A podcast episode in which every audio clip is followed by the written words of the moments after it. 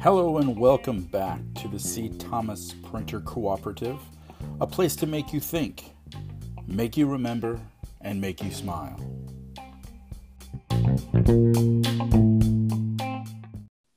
March 13th, 2022.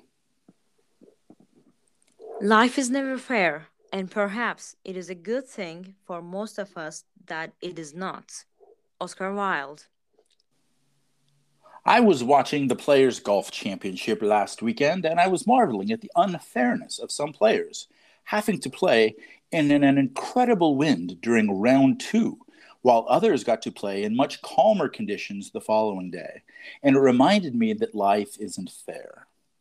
I learned this on day two of my math class as a child. Our teacher on day one had told us to always do the homework he assigned, but he would seldom be collecting it. On day two, we had a pop quiz, and just about everyone did poorly because very few people did their homework. My classmates complained that it wasn't fair as most people failed the quiz.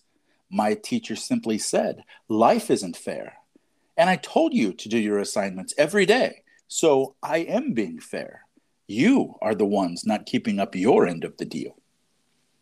Well, back to the golf tournament. This second round, the wind was blowing 40 miles an hour and causing the golf ball to fly way longer or shorter depending on the wind gusts. The Players' Championship has an island green number 17 that is quite famous, but difficult to hit on the best days. And on this day, there were more balls in the water than a male water polo match. This is an example of life not being fair for multimillionaire golfers, so you can imagine how it is for the refugees fleeing the Ukraine right now. They are fleeing for their lives, not a paycheck, not a quiz score, but their very survival.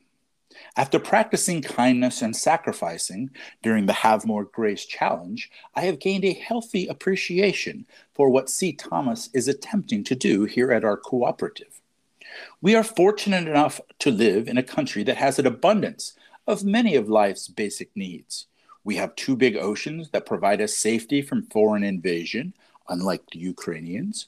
We don't have nationwide food shortages, which will happen in some parts of the world when Ukraine's crops don't get planted this year. And we have abundant energy. So we have cars and electricity. I don't want to hear about high energy prices in the United States until you look at European prices. We have so much, and we are being so fortunate to be living in this country at this time of existence that when I think about life being unfair, I assume that is what the rest of the world thinks when they look at us here in the United States. We flaunt our reserve currency, police the world, and consume way more than we produce. So the word of the week is perspective. Perspective a particular attitude toward or way of regarding something, a point of view. We can't control many things in our lives, but we can control our perspective because we can control our attitude. From my perspective, I feel very fortunate not to have been an adult during Prohibition. I don't have many rules, but number one, don't go to jail. It sure would have landed me in the middle of a moral dilemma had I turned 21 in 1922. G Spot, you would have drunk all through the roaring 20s. Stop pretending you wouldn't have. Yes, I probably would have austerity, but I would have had to do so under the threat of jail time. And I am too pretty for jail. Everyone knows this. I am free to imbibe at present without that threat. How lucky we are. That reminds me of what austerity said last week about being frugal. Those Ukrainians that had to leave their home and go to Poland, I hope they were frugal and had money to rebuild or at least restart their lives. This is a great example of saving for a rainy day, except in their country, it is raining missiles. So I feel little sympathy for kids not studying for quizzes, golfers hitting it into the water, or myself having to buy cheaper wine in an effort to be frugal.